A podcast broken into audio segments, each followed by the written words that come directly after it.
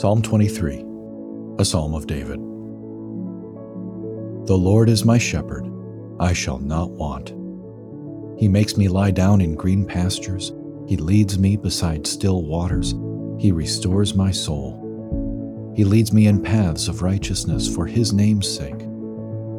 Even though I walk through the valley of the shadow of death, I will fear no evil, for you are with me.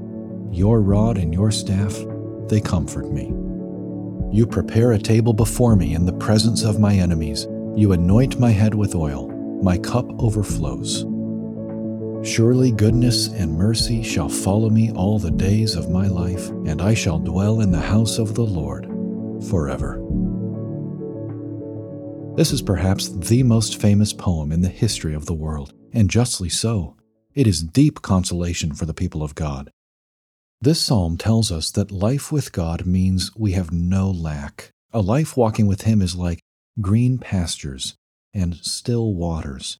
But notice that David does not claim this about God when life is easy. This is how God cares for us when we walk through the valley of the shadow of death. How can this be? How can life be green pastures and still waters in the enveloping fog of deep fears or bitter disappointment? In a sadness that refuses to lift, a habitual sin in which you feel trapped, a rejection by one you loved, or a deep sense that you keep disappointing God. The psalm tells us, You are with me. Period.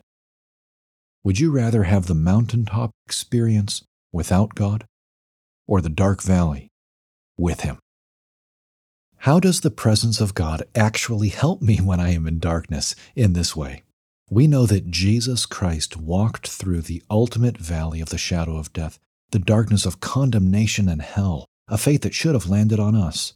The result is that in our temporary dark valleys, we can know that despite our sin and failure, God will bring us, in full moral integrity, to be with Him forever, where we will dwell in the house of the Lord forever, where all the mess and darkness of our little lives will be found to have worked backward to make us more resplendent and happy than we otherwise could have been.